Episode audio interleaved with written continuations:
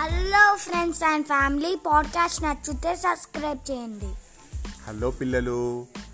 మనము పంచతంత్ర కథలు వింటున్నాం కదా. మరి ఈరోజు నేను చెప్పబోయే కథ ఏంటంటే మొదటి కథ మిత్రలాభం. పూర్వం గంగానది తీరంలో ఒక పెద్ద బూరుగు చెట్టు ఉండేది. ఆ చెట్టు మీద ఎన్నో రకాల పక్షులు నివసిస్తూ ఉండేవి. ఆ గుంపులో లఘుపతనకము అనే కాకి కూడా నివసిస్తుండేది. ఒకనాడు ఒక బోయవాడు పక్షుల కోసం వలపన్ని చెట్టు చాటున మాటు వేశాడు. ముందుగా ఆ బోయను లఘపతనకము చూసి ఇలా అనుకుంది అయ్యో పొద్దున్నే ఈ కిరాతకుడి మొహం చూశానే. ఈ రోజు నాకు ఏమి చేటు కలుగుతుందో త్వరగా ఈ కిరాతకుడి నీడ పడనంత దూరంగా పోవాలి అని అనుకుంది. వేటగాడు కిరాతకుడు అంటే వేటగాడు. అలా అనుకున్న లఘుపతనకము అప్పటికప్పుడు ఆ చెట్టును వదిలి దూరంగా ఎగిరిపోయింది. ఆ, రయాన్ష్ చెప్పు ఈ కాకి పేరేంటి? లఘుపతనము. లఘుపతనకము. లఘుపతనకము. ఓకే? కొంతసేపటికి తిరిగి వచ్చి మరొక చెట్టుపై వాలి ఆ వేటగాడిని గమనించసాగింది. ఆకాశంలో ఎగురుతూ ఒక పావురాల గుంపు అటువైపు వచ్చింది. చిత్రగ్రీవుడు అనే పావురం ఆ గుంపుకు పెద్ద. అంటే లీడర్ అన్నట్టు. చిత్రగ్రీవుడు అనేటువంటి ఒక పావురంకి హెడ్.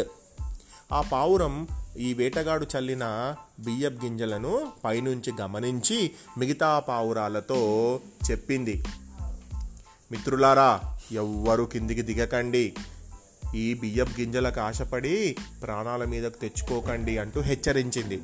ఆ గుంపులో ఒక పావురం బాగుంది మనం బయలుదేరిందే ఆహారం కోసం. మరి కళ్ళెదురుగా ఆహారం కనిపిస్తుంటే వాటిని తినవద్దా అంటావేంటి? నువ్వు అలా అనడం నాకు నచ్చడం లేదు అని చెప్పింది. అయ్యో మిత్రమా ఈ ప్రాంతంలో ఎవ్వరు మనుషులు కూడా ఉండరు. ఇది ఒక పెద్ద అడవి. అయినా కూడా ఇక్కడ బియ్యపు గింజలు ఎలా వస్తాయి చెప్పు? కావాలని ఎవరో వలపన్ని మనను చంపడానికి ఇలా ఈ బియ్యపు గింజలను ఇక్కడ విసిరారు. కాబట్టి కిందనున్నటువంటి వాటిని మనం తినడానికి ప్రయత్నం చేస్తే ఏ వేటగాడో మనని ఖచ్చితంగా మనను చంపేస్తాడు అని హెచ్చరించింది. ఆశ చాలా ప్రమాదకరమైనది. పూర్వము ఒక బ్రాహ్మణుడు బంగారు కంకణం కోసం ఆశపడి పులి నోటికి బంగారు కంకణం అంటే చేతికి పెట్టుకునేటువంటి బ్రేస్లైట్ అనుకో. బ్రేస్లైట్. ఓకే?